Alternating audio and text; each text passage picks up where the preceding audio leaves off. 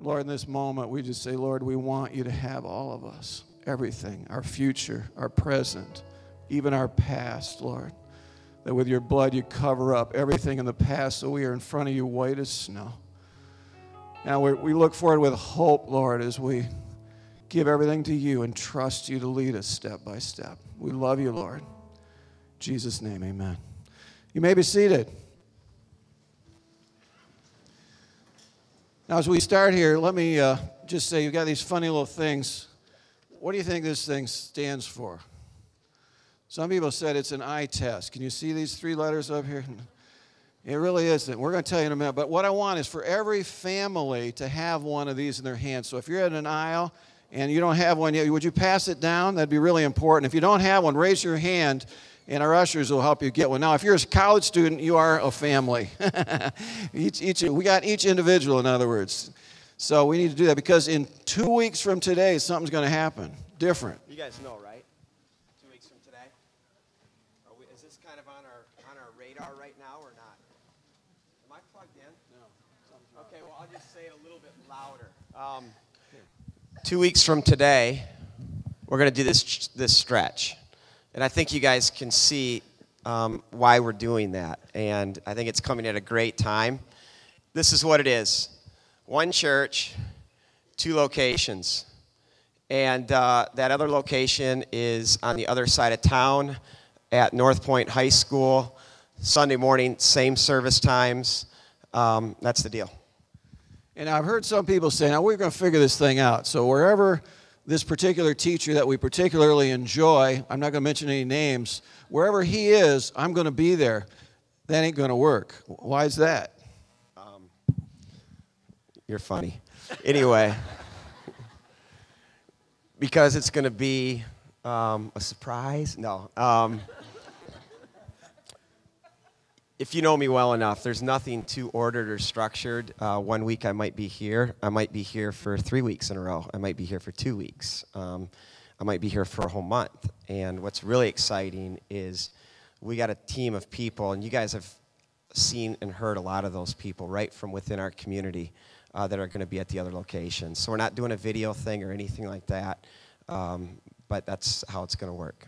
But the key is that if you're here one week teaching Sermon A, you're going to teach Sermon A at the other spot. Exactly, yeah. So, I mean, maybe you didn't hear it very well here, and you got to go there and hear it again. That's fine, but it's going to be the same thing. And uh, so you're not going to be able, it's just, we're, it's one church, two locations, and we're not about a personality. Well, we are. We're about a personality, aren't we? Amen. It's called Jesus Christ. And that's what we want to keep going. And uh, so we're just mortals, so mortal, feet of clay. But Um, that's how it's going to work, and we need to do it because we're we're stretched. How many had trouble parking today? Um, some of you did. Some of you left your car just in the middle of Three Mile Road probably, and it won't be there when you come back. But nobody swore when you were parking. No, no, no, no, none of that. But we do need more space, and that's why we're doing it. And just to, to allow people, we, last week they saw people try to get in the parking lot, and they ended up driving away and went to brunch somewhere because they couldn't get in. And that's, you know, that's that's too bad. So there's even people waiting to sit, yeah. So if there is more, there's a lot of space in the front row here, front row here. Raise your hand if you got a space near you. Couple space. Look at that. There you got space all over the place. Come on, don't stand over there. All right, what are we going to do with this thing? This is important, is that E stands for East, and that's over there. W stands for West, that's right here. And K is if you have any kids going to be involved in the program. So we want you to circle one of these things. Or maybe two. Like if you're East and you've got kids in the Crossroads Kids program, you'd circle two things. And if you don't know, I mean, that's who cares. But I mean, we're just trying to get a sense of where you're likely to, to, to land so that we, we know how many chairs to set up and how much kids stuff to do. It just it would help us with a little bit of planning. It's not scientific, but it would really assist. So if you do that, if you're a college student, again, just circle one of these. When the offering plate comes by, which will be quick, and just put it in there. We need some help, too. We got three areas that people can really help us. One of those is set up and tear down. And, uh, you know, we got set up and tear down here, but also over the other place. So we could really use your help. And Will is the guy to talk to about that after the service. Say, you know what, I could give an hour and a half once a month to set up. And it's, it's a connecting opportunity. Crossroads Kids, your wife runs Crossroads Kids, does an awesome job with Lindsay, Amy. She could use help. Mm-hmm. Are you in here, Libby? No, Libby would uh, love to have help. And Randy, as you were mentioning, just our need for help. In the last last week, I think twenty-six signed up in your area, right? That was awesome. And several signed up in the children's area. So thank you, thank you, thank you. Yep. And finally, the worship team. We're going to have six worship teams, and we all enjoy what they do, but we're going to need three on this side, three on that side. So if that's your calling, pray about these things. And if God leads you to do that, then uh, Greg Dempster would be the one to see, and I think Greg has left us here today, or he's out. He's out the door right now, but you can uh, email him, talk to him, give him a call. So uh, with that, I got one more thing. Okay, go. Let me tell you why I'm really excited about this, because personally speaking right now, I am sick of this, being the church, and I know you are. I know you're sick of the church just being a gathering on Sunday morning. And so are we. And the church is not just a bunch of people who just sit neatly in rows, uh, passively as an audience. The church is an army. And the church is what we are outside of this thing as much as anything else. So we come here, we get fired up, we get filled up. But at the end of the day, this is just a small thing in, in terms of Crossroads. So it doesn't matter that we're going to do a campus here and a campus over there, because what we're really going for is what happens outside of this. Amen? High five to that. That's our church, and that's where we're going. So now what? Here you go. We're going to stand back up. We're going to take that offering.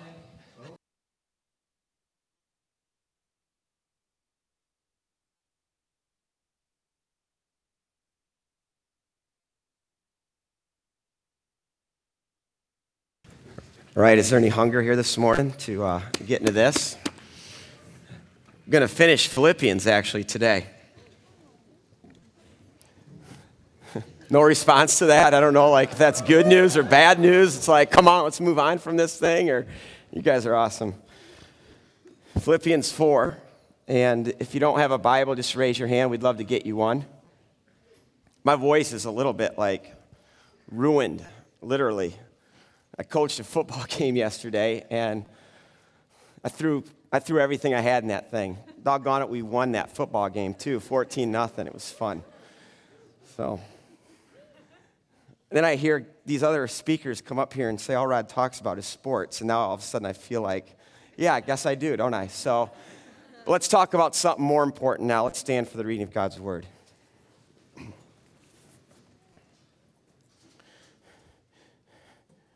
Therefore, therefore, what a huge word. We're going to see that that connects what we're going to read now with everything that's been said previous.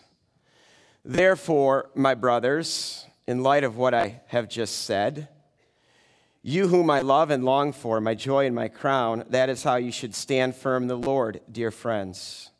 And I plead with Euodia, and I plead with Syntyche to agree with each other in the Lord. Let me just say something here. In the original Greek, that is the same clause in chapter two, verse five.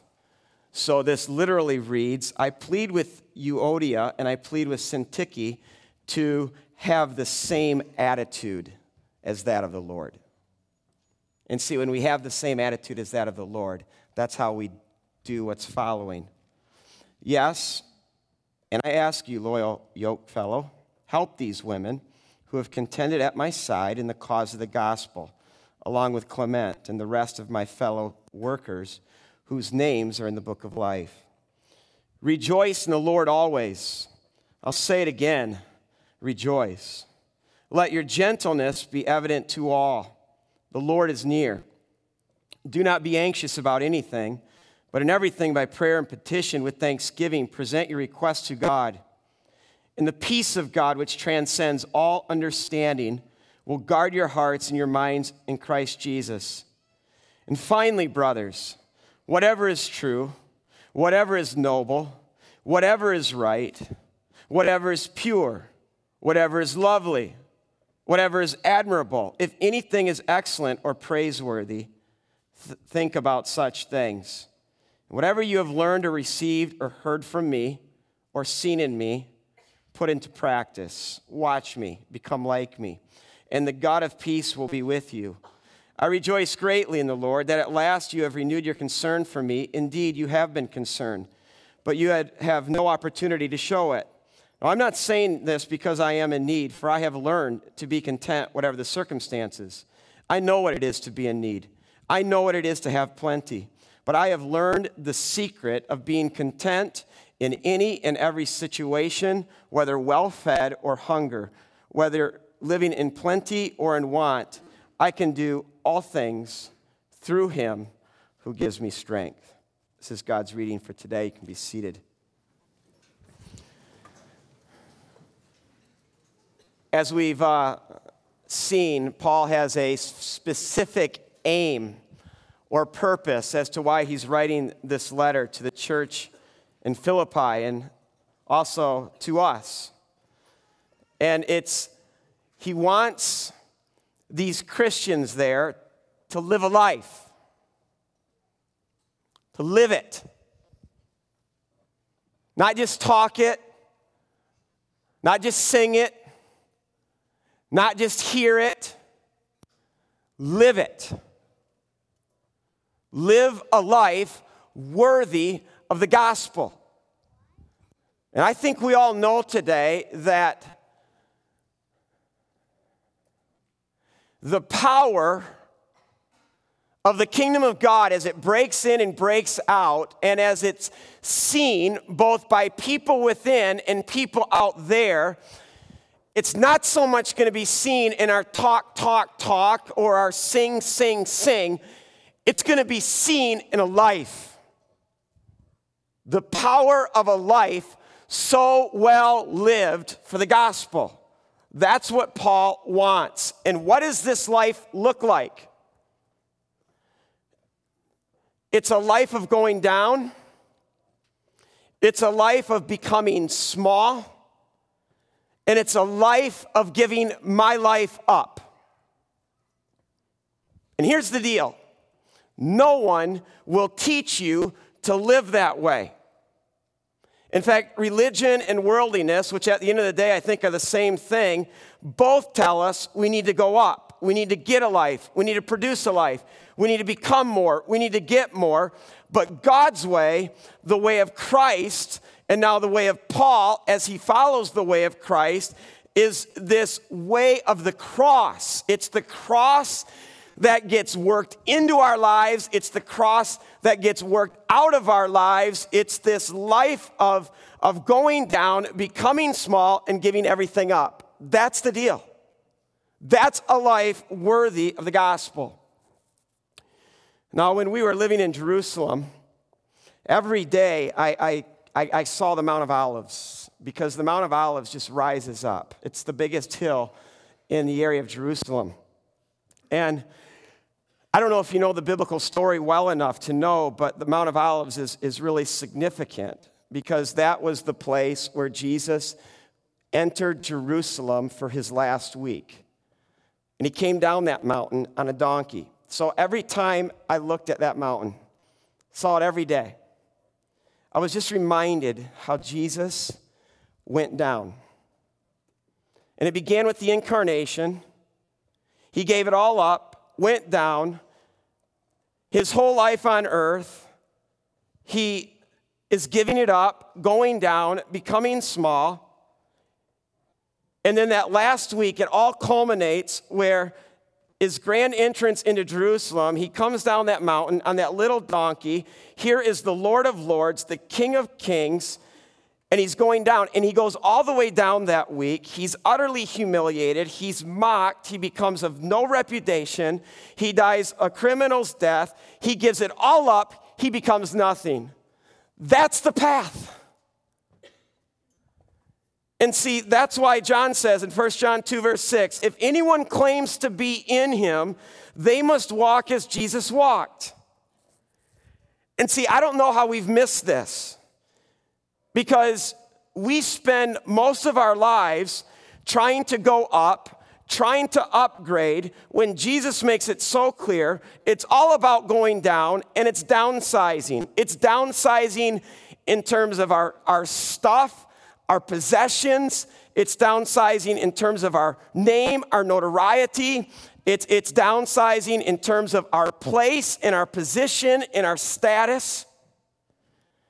And see, maybe it's just this American way where we've always been taught bigger is better, win at all costs, build a tower for yourself so you can make, make a name for yourself. And what's going on is this: everyone is frantically trying to get more and be more. But here's the question: who's happy?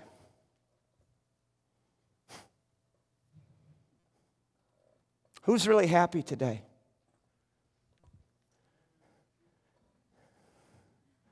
I love it.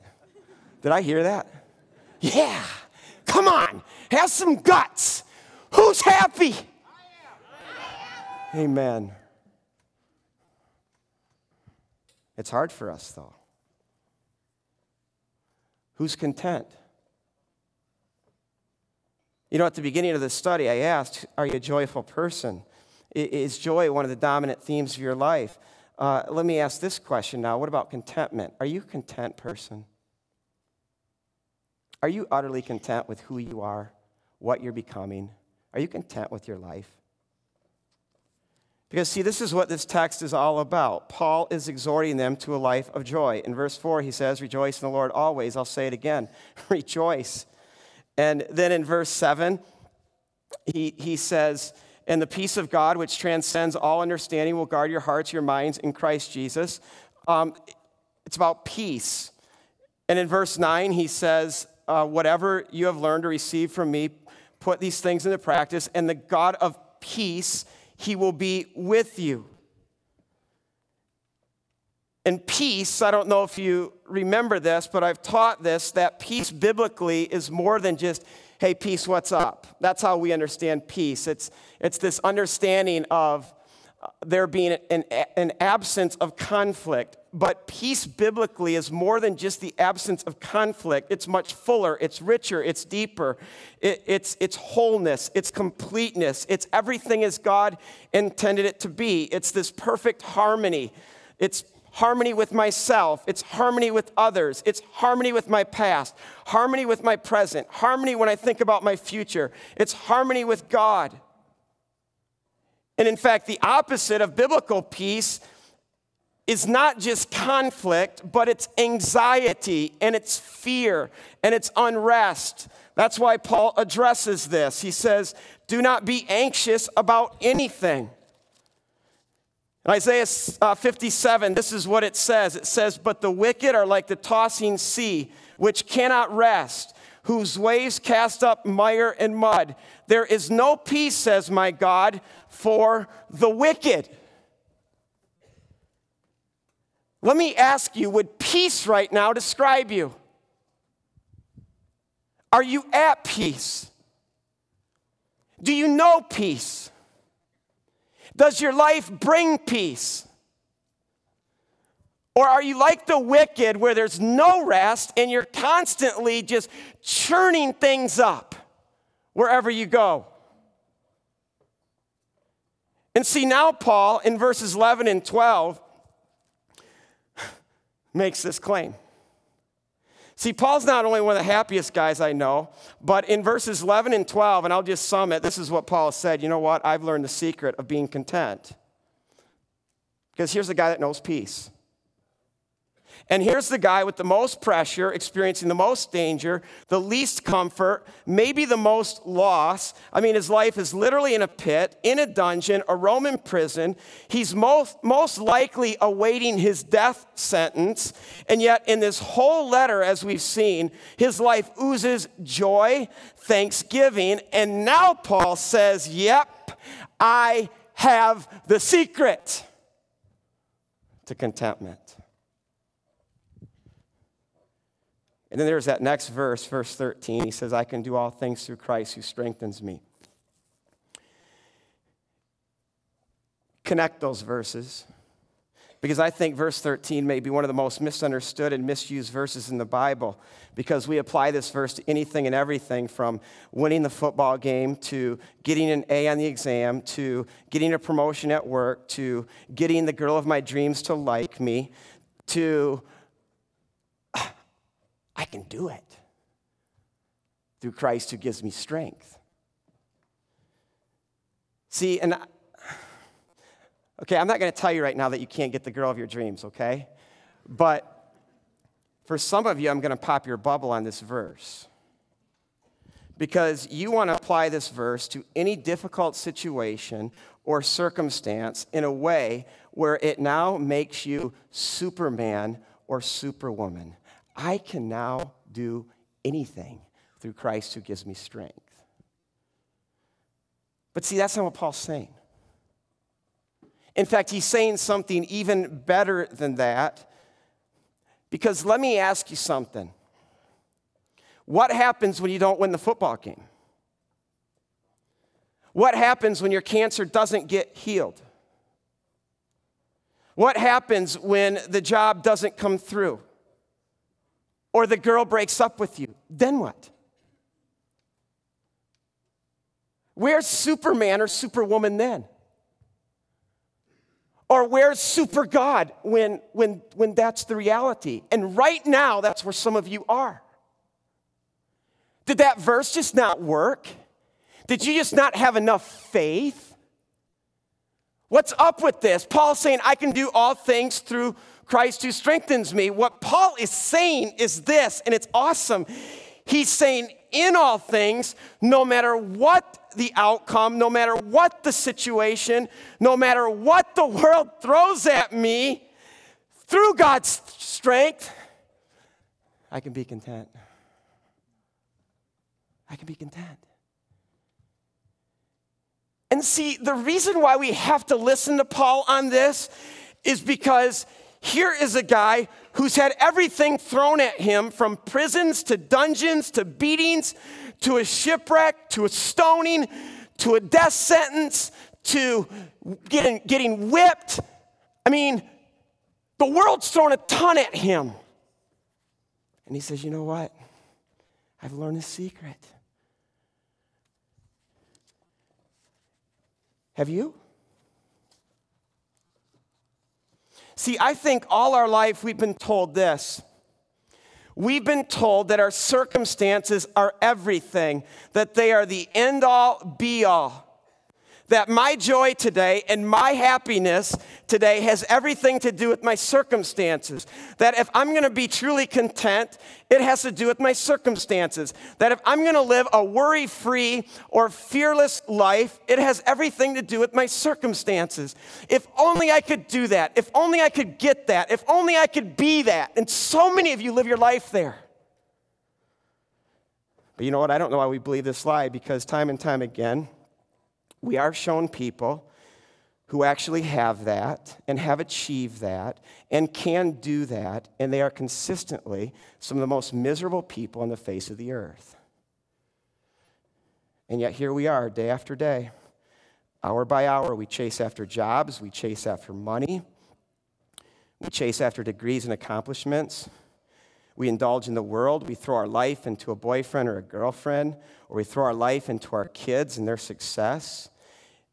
All this straining, all this striving, thinking that contentment is found in these things. And yet look at us. Why are we so unhappy?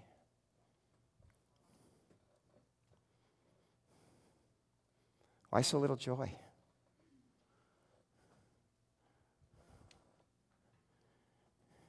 you ever stopped to think about the fact that you live in the United States of America? Of course. You know that. But what that means? Do you know that you're the best fed, the best dressed, the most prosperous culture, materially, to ever live on the face of the earth? And yet at the same time, one could make an argument that we are the most oppressed, we are the most discontent, most ungrateful, joyless people to ever be on the face of the earth. What's up? See, we haven't learned Paul's secret. And here's what's interesting is, is, and I'm not trying to be any doomsday person right now, but you guys know this as well as I do, more and more our world is spinning out of control. It's quaking. It's shaking.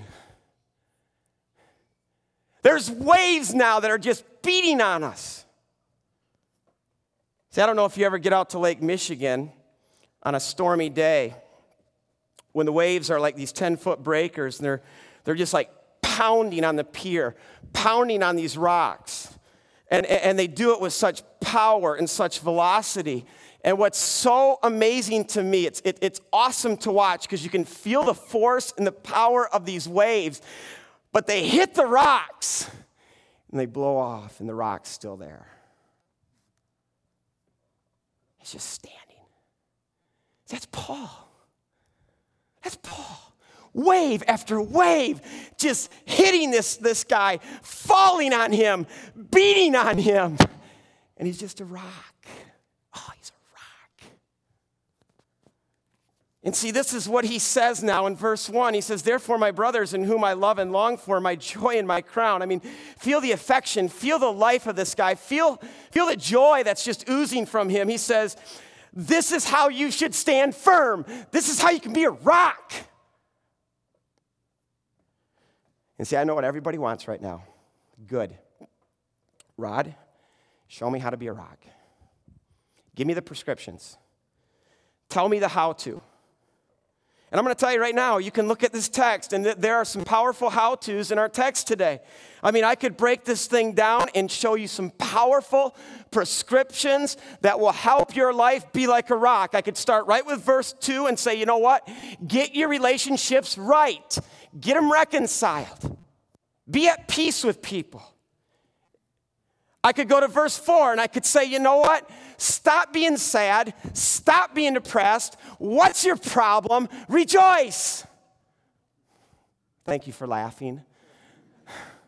Because it's laughable. We know that doesn't work. Uh, we could go to verse six, and we could just say, you know what? Everybody, stop worrying right now and start praying. And I'm going to tell you, that's a powerful principle.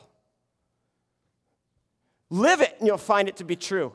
I could go to verse eight, and I could say, okay, now look at this verse, and, and now get your mind to only think about the good things in this world, the things that are right, the things that are true, the things that are noble, the things that are beautiful. Don't think about any of that bad stuff. Just the power of positive thinking. Obviously, you know, I'm not going there, though, right? Because this peace that Paul is talking about, this inexplicable peace, this peace that passes all understanding, it, it, it's not found in just a simple prescription or a how-to. You can get that at Barnes and Noble or Amazon. Just go to their self-help section. You'll get three steps to happiness. You'll get five habits of happy people. You'll get the six principles of making life work for you. But that's not what the Bible wants to do. Because what you and I need today, if we're going to have this in our life, is more than some prescriptions. We need a power. And see, that's what Paul possesses. He doesn't just have these principles and these prescriptions. This guy has a power. And you know why, where I'm getting the power from? It's from the key word in the whole text. Therefore. Sorry, I spit on you, dude. I know there's a reason why no one likes to sit in these front rows. But therefore, what does the therefore do? It, it, it says, in, in light of everything I've said now, now do this. And what has Paul said? He's explained his power. And the power comes from such statements like this. For me to live is Christ. The power comes from a life of a person who says, I want to know him. I want to become like him, even in his death. I want to go his way. See, and some of you are thinking, oh, Rod, this is just like hitting me between the eyes like, you mean I got to go God's way and I got to give it all up and I got to go down and become really small and then I got to give my life up? Uh, you mean I really got to do that? See, the reason you think that is because you're looking at like the world looks at it. It looks like weakness. But it's not weakness. It's the power to joy, peace, contentment, freedom, freedom. And see, Paul lives this life of the cross, of going down, becoming small, giving his life up, becoming nothing. And, and he sums this up in Galatians two, verse twenty so well. He says, I've been crucified with Christ. I no longer live, but Christ lives in me. And now the life I live in my body, I live by faith in the Son of God who loved me and gave himself for me. See, when we work the cross into our life and we work the cross out of our life and we go the way of the cross, while the world might think this, this looks like weakness, in reality, it's the greatest power our world knows, humanly speaking. There is no greater power, humanly speaking, than the crucified life. And I'll give you one verse from Paul, I could give you many, that show how this power works itself out in a person's life. In Galatians six, verse thirteen, Paul says this, may I never boast except in the cross of our Lord Jesus Christ, through whom the world is crucified to me and I to it. I said, what's Paul saying? Is Paul saying the world now is, is killed by the cross? No, that's not what he's saying. He's saying the world now is killed to you. It's not that the world is dead, but that the world is dead to you. It's not even so much that you're, you are dead, but you are dead to it. And see, here's the power. It's, it's why the cross is the greatest power in our world. And I'll ask it from this vantage point. Are you worried right now? Are you anxious? Are you scared? Are you depressed? Are you angry? Are you jealous? Are you bitter? And some of you are these things and have been these things for a very long time, and you can't get over these realities, and I'll tell you right now why you can't. It's because the world still has a hold on you. And see, the world will not have this power over you if Christ and his cross have the place in your life that it should. And see, if the world is controlling you right now in any way, it's because you are boasting in something other than the cross. And you haven't gone the way of the cross. You're still trying to go up instead of down. You're still trying to get a life and produce a life instead of giving up your life. And see, what this all comes down to is, what do you boast in? And your boast is your confidence. Your boast is, is your significance. Your, your boast is the thing from which you derive life and meaning and your sense of identity. What are you boasting in right now? What's your definition of life? See, and if there's any circumstance right now in your life that if it came into your life could ruin your life, I'm going to tell you right now that thing is your life. It is. And see, that's why Paul says, you want to know what my boast is? My boast is in Christ. It's in the cross of Christ. And see, when this becomes a person's boast, the world can't upset you. The world can't faze you. It can't disappoint you. It can't hurt you. The world can't scare you. The world can't embitter you.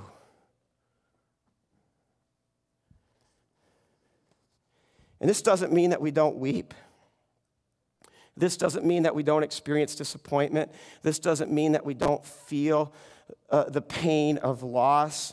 In fact, I believe as believers, when we live this way, we have a greater capacity to suffer, a greater capacity to enter the world's pain and to feel the world's hurt, because we don't weep without hope.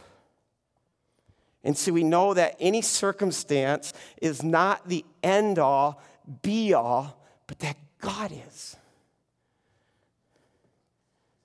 And see, I like how Spurgeon put it. He says this: if you have the cross of God in your life, if you have the grace of God in your life, then the best of times are leavable, and the worst of times are bearable. How do you treat the best things in your life, the, the, the best of times? So many of us are like, oh, I got to have it, and I got to have more of it. The cross comes in your life. It's like, wow, that was fun. That was good, but I can leave it. And when the worst of things come into your life, it's not all of a sudden now my whole life is ruined. I can bear this. I mean, right now, just take anything in your life. Get honest with yourself. Take anything right now that you might call your life.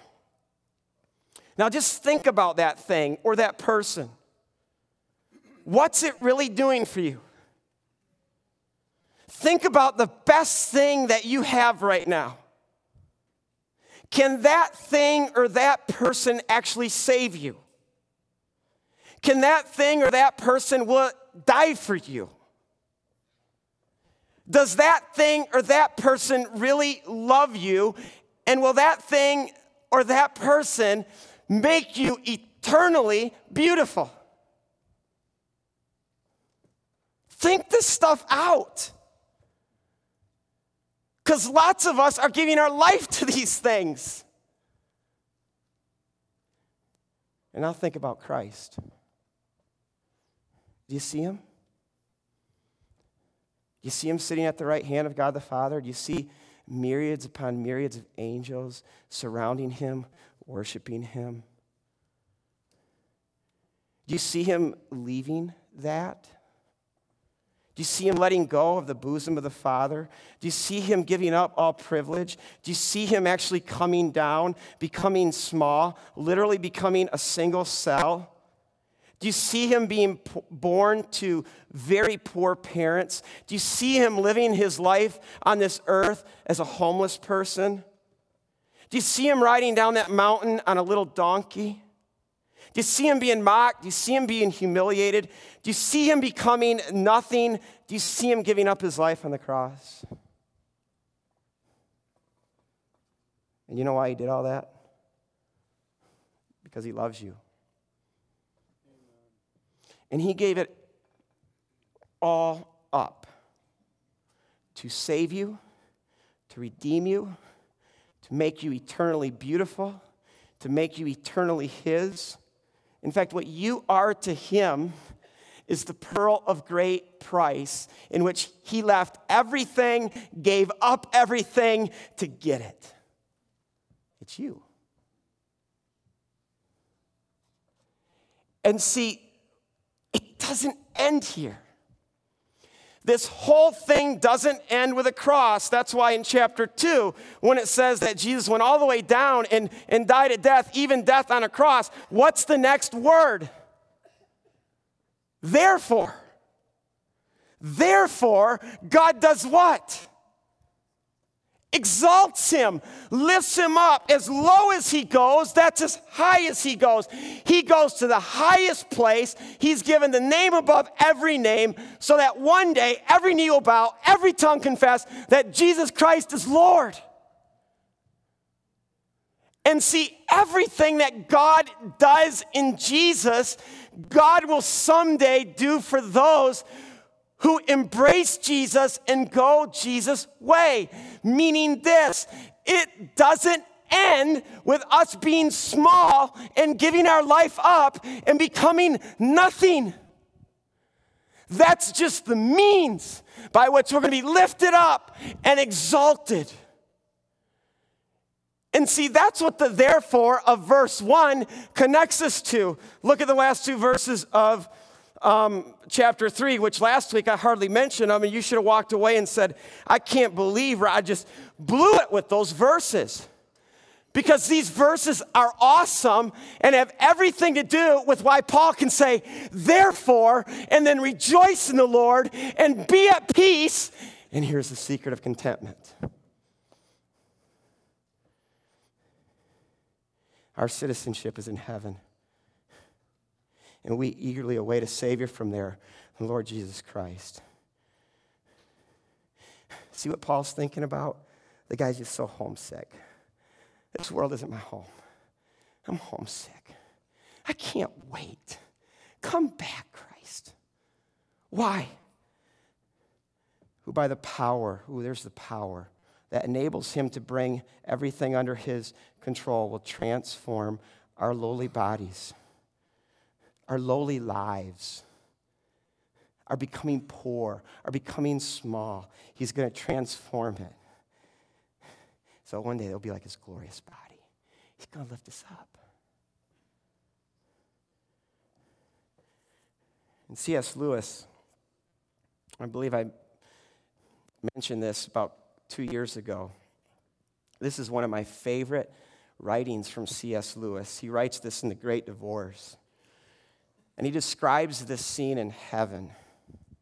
And this is how he describes it. To me, it's just awesome. He says, there's a man on the outskirts of heaven, and he has seen people enjoying heaven. And at one point, he sees this towering, beautiful woman surrounded by boys and girls who are dancing with this brilliant light shining upon her. And he is with a guide, so he asks the guide, you know, I can only partly remember the unbearable beauty of her face. She was so unbelievably beautiful.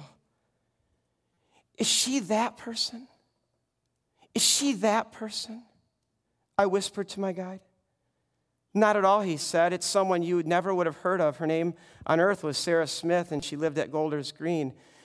But she seems to be such a person of great importance. Well, have you not heard that fame up here and fame on earth are two very different things? Well, who are all these young men and women dancing all around her? Oh, they are her sons and daughters. My sir, she must have had a very large family. No, every young boy that met her became her son, and every girl that met her became her daughter. Well, wasn't that hard then on their parents? No, because there are some who steal other children's parents, but her love was also of a different kind. Those on whom it fell went back to their natural parents, only loving them more. And now the radiance of her life, the life that she has in Christ from the Father, flows into them.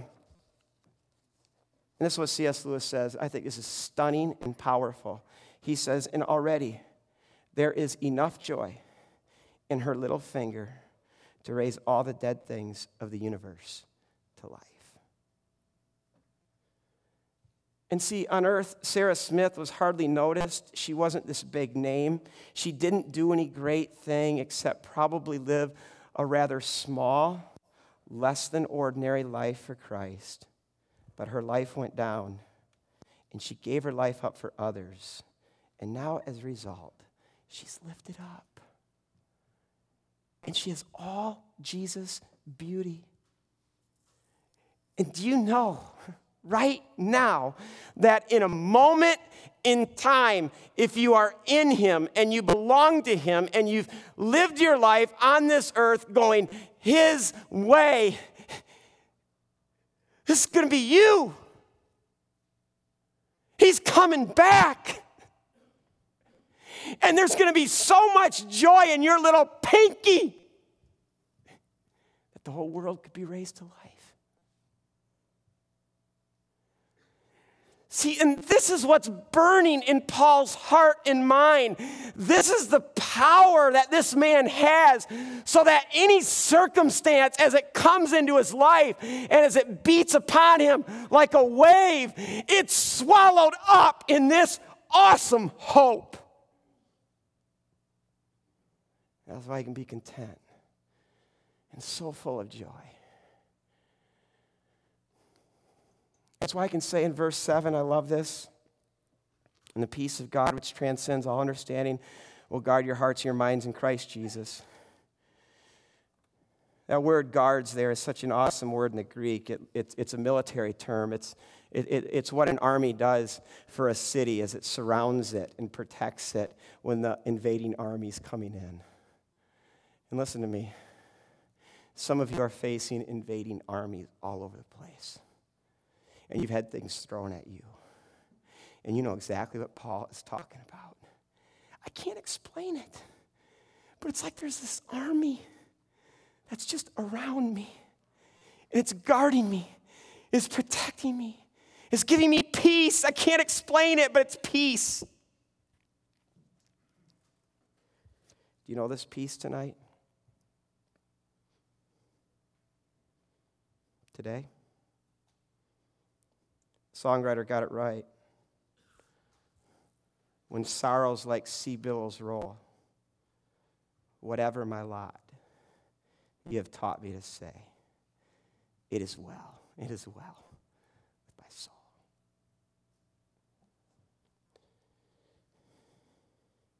See, when we have this peace, then we do the stuff of verse eight. We think this peace into our lives. We think it into our hearts.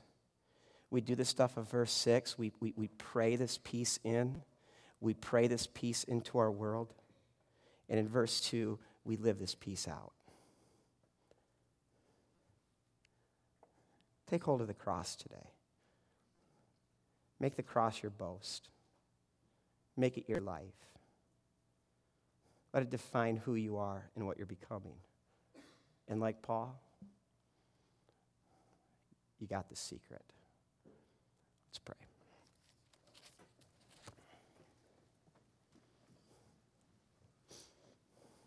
Help us, Lord, to just make our boast in you today, Lord.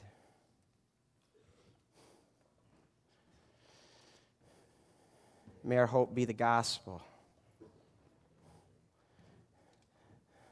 the awesome reality that you came and you died and you rose again and you ascended to the right hand of God the Father, and you're coming back. You are coming back.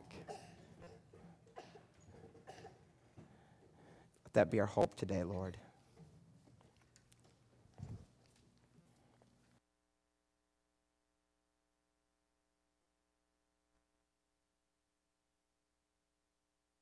You could have just left us, God, but you speak. You gave us your word, and you speak, and you change us. I just love you. God, speak individually to us and show us the next step in your way. Thank you that it's worth it, Father. We just love you so much.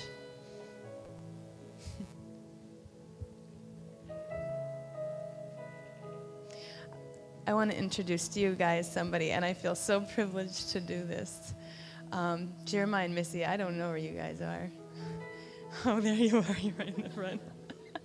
These guys have been um, going to Crossroads since two thousand five, so a long time, and they just got back from Zambia, and um, they're here for a little while, and I just want them to share with you what their heart is and what God's been doing in them and, and their future plans. So, yeah, like uh, Sarah said, we were in Zambia for three months and um, working in a village there in Livingston, and it was just incredible to see the ways that God is moving and working in that place. Um, we, our heart is to really just come in, in this heart of servant leadership, really raising up the African people to be leaders in their communities that are following Jesus, be, being servant leaders, kind of like what Rod was talking about today, where they are coming underneath and serving and raising people up.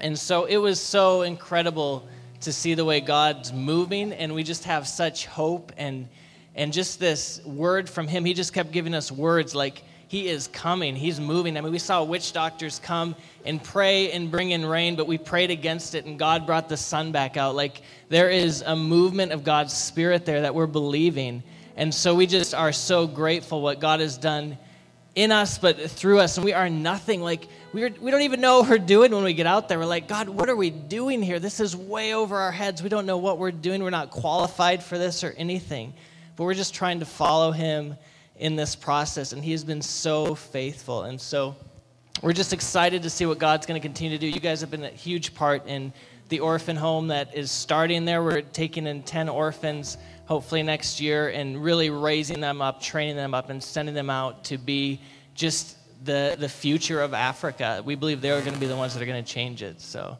Yeah, and there's, excuse me, this picture up here, um, we just wanted to show you. This was our church in Africa. These are um, orphan boys. Um, and basically, we try not to lead even these simple churches. That's our goal. We we want to give them what they need, not what they don't need. So we're trying to empower them in every way. So if you can see, let's see, where's Michaela? You can pray for him. He's a true orphan, no parents. You know, he gets shifted from house to house, but he's totally illiterate, a third grade education. He can't even read in his own language, but he was memorizing through pictures, and he was telling other people about Jesus, you know. He's a blank slate that we're just able to pour into. And this is what orphans look like, you know. They're babies, but they're also fifteen-year-olds, and um, so that's our heart, is to just always just teach them to lead. We're, it's not about us, you know, um, it's about them. So this is, yeah, just how we're doing things there. Can you tell us your plans for the future? Yeah, we're both in school full-time right now. We actually live in Minneapolis. We're getting our uh, social work degrees just to have more tools in our hands to serve the, the poor and um Uh, yeah, and the vulnerable especially, because they're our hope. Just like us, we're normal, they're normal, you know. They're going to change their country. That's how Jesus, he's, he wants to use the least of these. And we're all the least, you know, we're all normal. And these are the people Jesus wants to use. It's the kingdom, right? It's upside down. So um, we're we're going back. We're planning three years, um, and then we'll see what happens after that. We'll explore more into Africa, see where else. But we'll be in Zambia for three years starting next June. So we'll be back here this year a lot. Um, we graduate in May, and then we'll go. So you guys, yeah, you'll be a part of everything, I'm sure. Awesome. So if you have a house church, or if you just want to welcome them into your family, do that. Connect with them. You can do that by going on the website, getting my email address, and I'll send you theirs. Or get the card out there. Actually, they're not on that card. They're on the short-term card. But anyway, soon they'll be there for three years, and, and we love you guys. Like, you're part of our heart, and we just love you so much. So, Rod, will you? You're awesome.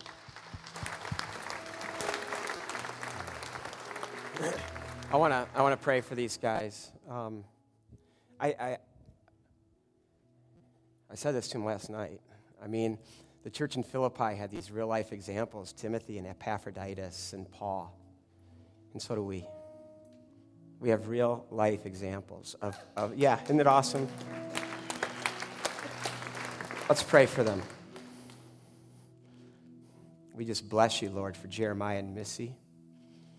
We thank you, Lord, for their, their hunger to walk your path.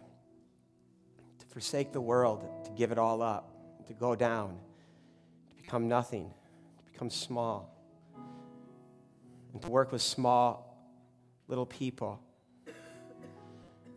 And God, you said, to such the kingdom of heaven, it, it belongs to these. And it belongs to us too, Lord. We're just little people trying harder to become more little. We just thank you, Lord, for the hope that you're going to raise us up. The hope that everything in our world will be summed up one day in Christ. And God, I just pray that you would bless Jeremiah and Missy as they go out, and bless us, Lord, as we go out for your glory. And may the Lord bless you and protect you. May the Lord make his face to shine upon you and be gracious to you. And may the Lord lift his countenance over you and give you his shalom, his peace, so you can be shalom to the world. In Jesus Christ, our Lord and Savior, amen. Have a great week. See ya.